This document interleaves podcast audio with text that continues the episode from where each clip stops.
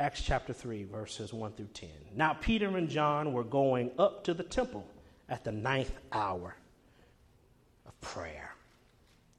And a man who had been lame from his mother's womb was being carried along, whom they used to set down every day at the gate of the temple, which is called Beautiful, in order to beg alms of those who were entering the temple. When he saw Peter and John about to go into the temple, he began asking to receive alms. But Peter, along with John, fixed his gaze on him and said, Look at us. And he began to give them his attention, expecting to receive something from them. But Peter said, I do not possess silver and gold but what I do have, I give to you. In the name of Jesus Christ the Nazarene, walk. And seizing him by the right hand, he raised him up, and immediately his feet and his ankles were strengthened. With a leap, he stood upright and began to walk. And he entered the temple with them, walking and leaping and praising God. And all the people saw him walking and praising God. And they were taking note of him as he as being the one who used to sit at the beautiful gate of the temple and beg alms. And they were filled with wonder and amazement at what had happened to him. The word of God for the people of God. Thanks be unto God. This morning, for the time that is ours to share, I want to talk from the subject the best I've got. The best I've got. Somebody shout that. The best I've got. If you're online with us, we are grateful to have you. The best I've got. We're all working with what's left. We're all working with the money that's left in the bank after the bills are paid, working with the energy that's left after the argument, working with the feelings that are still residing after the breakup. Wherever you are in life, there is something you are trying to give your best to. And if not, you ought not be giving it at all. Sometimes we want to give the rest, but not the best. Life is about giving the best. Whenever you have an opportunity to give your best, and it should be a priority of ours to give that which is our best. Amen. Don't sign up for nothing if you can't give your best. Don't right. put yourself into it if you can't give your best. Don't, don't try it if you can't give your best.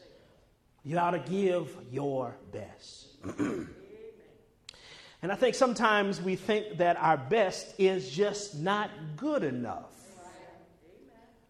We make no efforts, we make no, no plans, we, we try no ways, no hows. We, we don't even do it because when we look at other people, our bests don't match up. And in the world we live in this 21st century, there are times in life where you can watch on Instagram somebody's best and feel bad about yours. You can look on Facebook and, and experience someone's best and be upset that your best is not that. Or you could just be on your job and see some people that are being their best and your best just doesn't match up to them. But let me tell you this right quick stop looking to match your best with someone else. Your best will never be as good as theirs because you are not them. And let me flip it this way their best will not be as good as yours because they're not you. And the truth of the matter is, is we have to learn how to work with the rest and make it the best.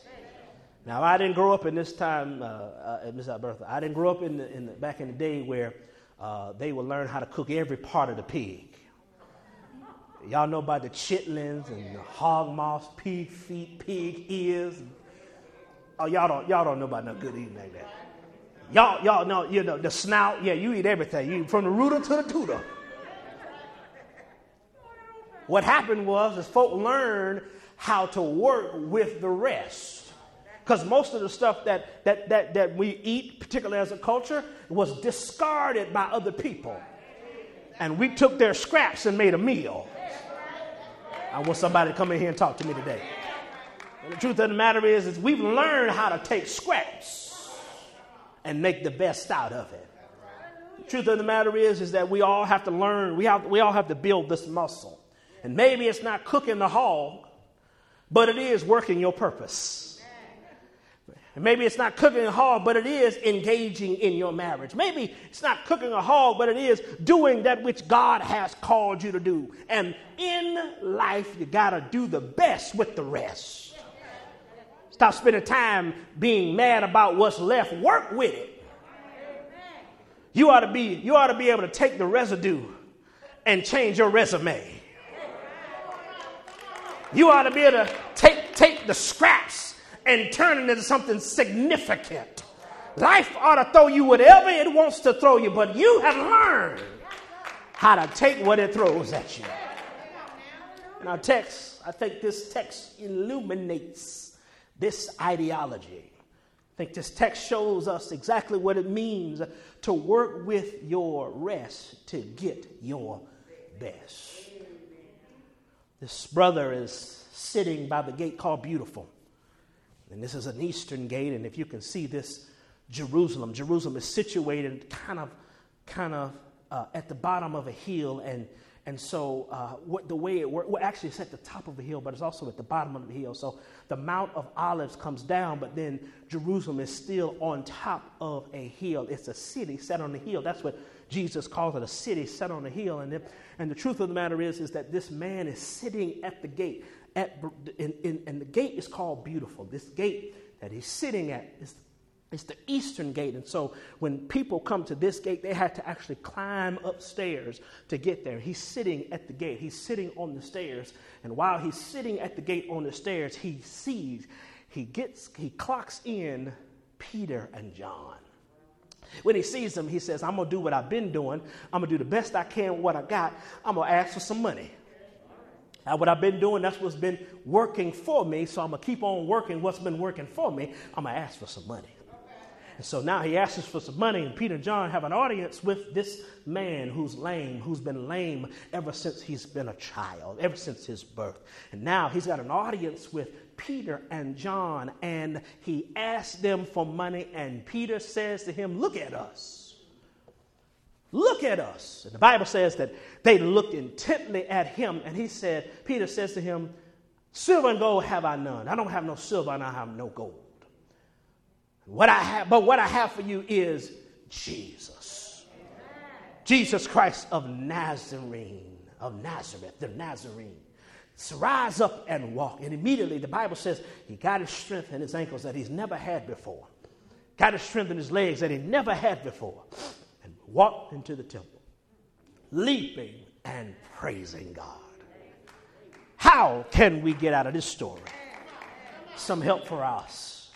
Well, the first, the first lesson I think that is listed here in, in the literature is number one, that when we're trying to give the best that we've got, we've got to understand this principle. Number one, we will be plagued by problems. Write these down. I'm a note taking, I'm a note taking preacher, so you need to be a note taking person, all right? All right, so write these down. Plagued by problems. Truth of the matter is, verse 2 said that he was born lame from birth, which meant he had a good reason not to give his best.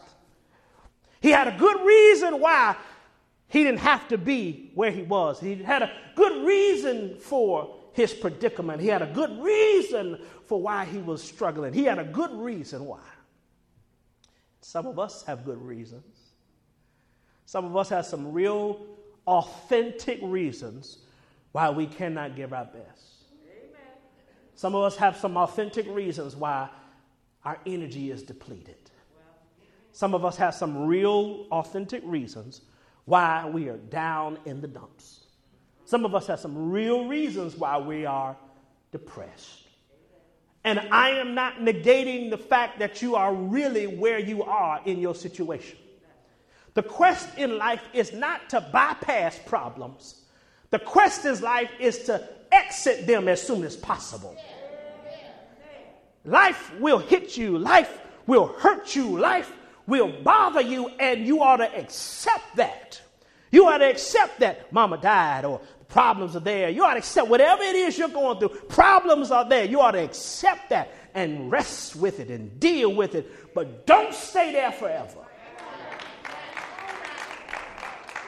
Don't allow yourself to take up residence in your pain.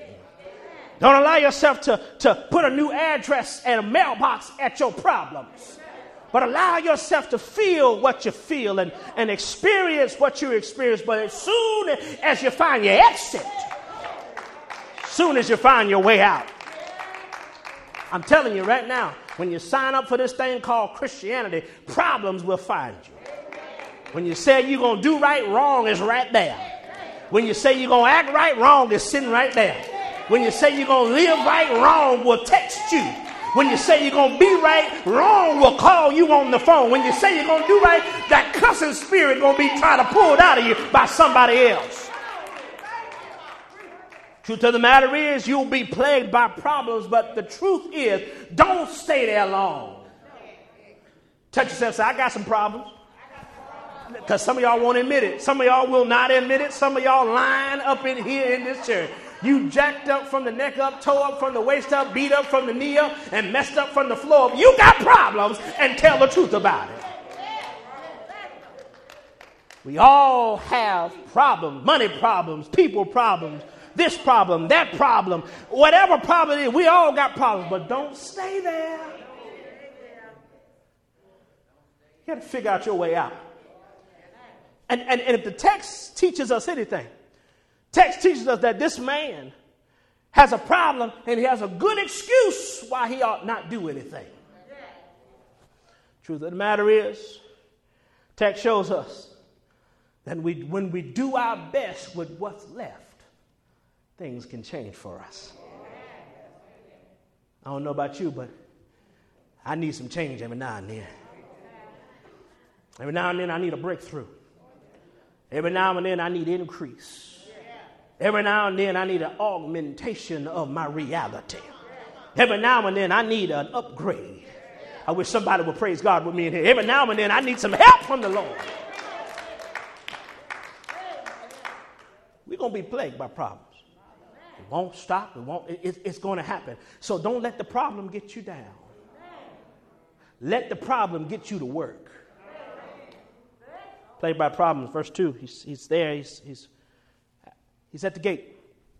Now, Bible says that he's born with this lame issue, and his friends place him at the gate to beg for money.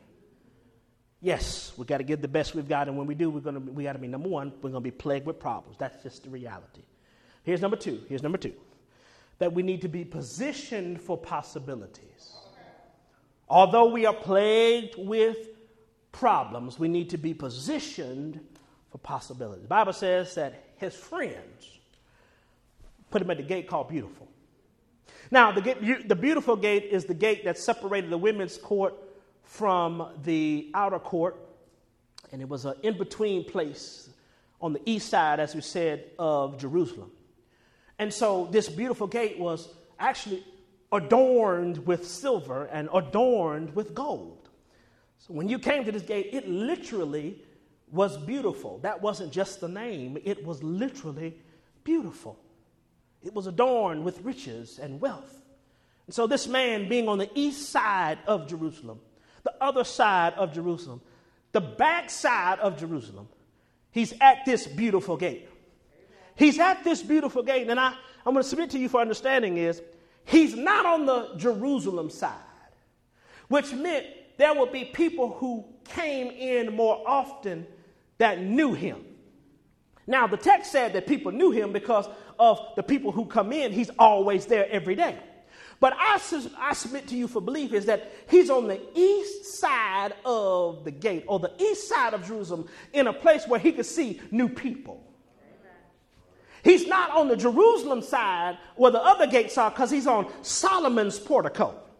He's not on the other side where all of the most of the people come in from Jerusalem. If you go to the back of your back of your Bible, you'll see these these these diagrams. This, it'll prove it to you. He's on the other side. He, he's on the back. Anybody ever been on the back side of life?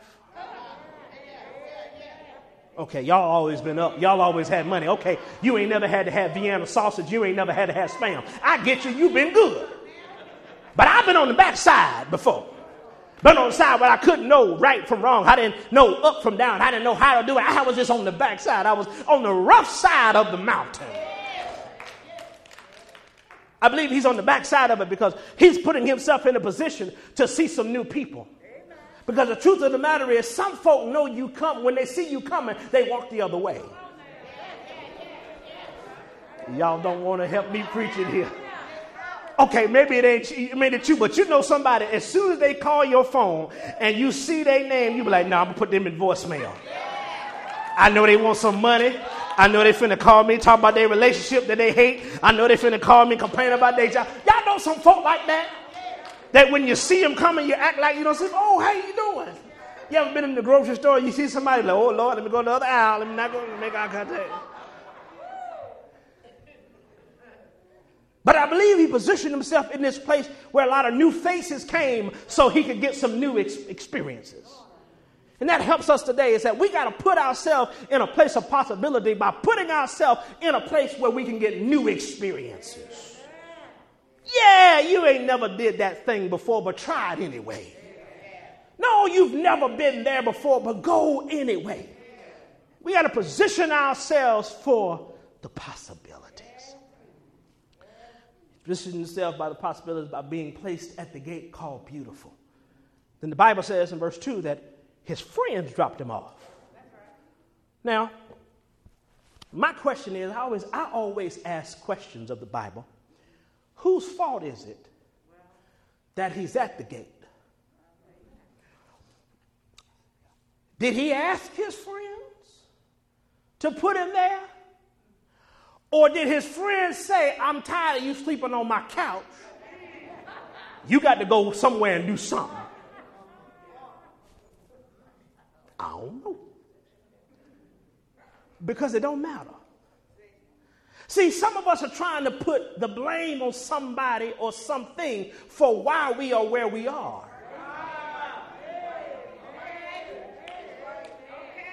And we're in what we call the paralysis of analysis, where we're trying to figure out why we are what we are and where we are when we're there. And you're spending a lot of time wasting your, your neurons in your head trying to figure out why you're there. Just wake up and say, Here I am. And it, it don't matter if it was his fault or their fault, he's at the gate. And yes, you got to reconcile the path and how it works, but don't spend too long trying to figure out why you were. Well, if I had to listen to the red flags, I saw the red flags when we was in counseling, but I ain't say nothing. I saw, I, you know, I saw the, I saw, I saw the red flags when they, when they called me into the office. I was at the place. It, it, it was, I just seen the red flags. And the truth of the matter is, it don't matter what flags you saw. You right where you are. I wish this was on. Was this on? Okay, all right, all right. Truth of the matter is, we get into a place in our lives and we're trying to figure out why we're there. Don't worry about it, you're there. You're in it. Now you're trying to get out of it. But you got to position yourself for possibilities. Don't matter whose fault it is, he's there. And so we see that he has positioned himself for the possibilities of something to happen. He wants, he wants money. Now, this lame man is absolutely doing the best that he can. That's the best he's got. The best he's got is to get some friends to help him move to the gate. The best he's got is to ask for money so he can make his rent or do what he needs to do or get some food. The best he's got is based on the knowledge he has. He only knows to ask for money. But then Peter shows up. Now, now, now, let me, let me zoom out just a tad bit because I've been, I've been leaning on this lame man, but there's some, you, you, you, you gain clarity when you look at it from multiple angles. So we're looking at, if we're looking at it from the lame man, we're looking out and watching people go up the stairs. But let's look at it from Peter and John's perspective. Let's see ourselves walking up the stairs and we see somebody sitting there. And now we're not the lame person, but we're the leader. Now, now we're not the person that's on the ground, but we're the person that can extend some help. And so when we look at this leader and look at Peter, what is Peter doing? The Bible says he was going into the temple for the hour of prayer. Now, their particular custom was to pray three times a day. They would pray three times a day, and when they prayed three times a day, they would always go into the temple. And this was no particular change for Peter and John. They were always going to pray, which meant if you're going to be a leader, if you're going to help somebody, number one, prayer needs to be prioritized. You need to prioritize a life of prayer. The truth of the matter is, is you position yourself in the right place when you are in a posture of prayer. Okay, that ain't that ain't holler, that ain't holler stuff. Let me tell you something. There's some stuff that only come to you by praying and fasting. And the truth of the matter is, is some ain't got to you yet because you ain't got to God. Let me, let me say this what prayer is prayer is not just simply you're communicating with God, but it's sitting in the presence of God and letting God communicate with you. Prayer ought not just be over food. Prayer not ought be just at bedtime. Now I lay me down and sleep, pray the Lord so to keep by die for pray the Lord so to amen. That ain't that ain't that ain't all the prayer you need. You need you need more prayer than that. You need to be praying as mo- you need to have a regimen of prayer. You need to have a posture of prayer. You need. My, let me tell you something. My mama, she looking online right now. She be praying, boy. She called me. I need you to pray for this. I need you to pray for that. I said, Mama, okay, I'll pray. All right, all right, I'll pray. I'll pray. And the truth of the matter is, sometimes they get on my nerve, but I'm glad she be calling me to ask me to pray because prayer is her posture, and prayer ought to be our postures so we can be prepared for the possibilities. You know what you do in prayer? Number one, you, you thank God for what He's done, but you ask God to do something else. And if you ain't never asked God to do nothing, what you looking for?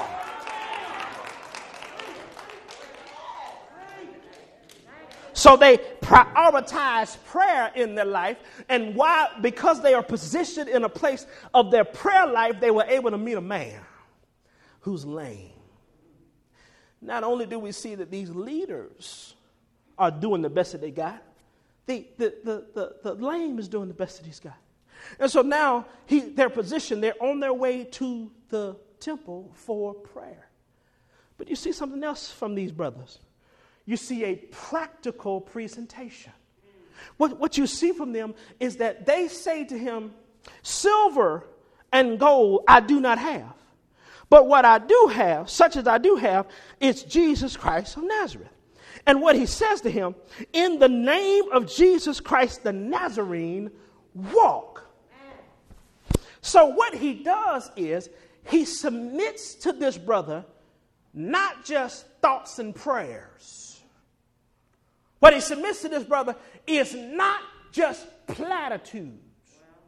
He don't just submit words or what he, he don't just read scripture and lay hands on them just to pray and let him go. He does something practical to help him be better. And here it is, I need you to lean in. As the church, as people who are going up the stairs and not laying on the stairs, there ought to be something that we give to people that move them from their best to a better place. And what we see from Peter and John is that they're offering this man a promotion. They're offering this man some help that's not just in his head, but he can experience it in his life. And I know y'all gonna be quiet right here, but the truth of the matter is, you gotta help some folk, not just with your prayers, but you ought to help them in some way, shape, or form. Hear me, hear me, hear me. The whole premise of the book of Acts is to talk about the acts of the Holy Spirit in the apostles.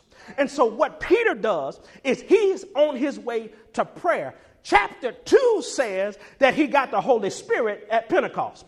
When you read your Bible, you go home, you read in chapter 2 that this was the best opportunity for the Holy Spirit to come for anybody. Three, over 3,000 folk got saved, and the Holy Spirit came in and they were speaking in tongues, and they all understood what they were saying in chapter 2. Peter had just preached a soul searing sermon several days prior to this, and he's back at the temple for prayer, and he's there now with the Holy Spirit, and the Holy Spirit tells him, Help him, don't just walk by him and give him some money.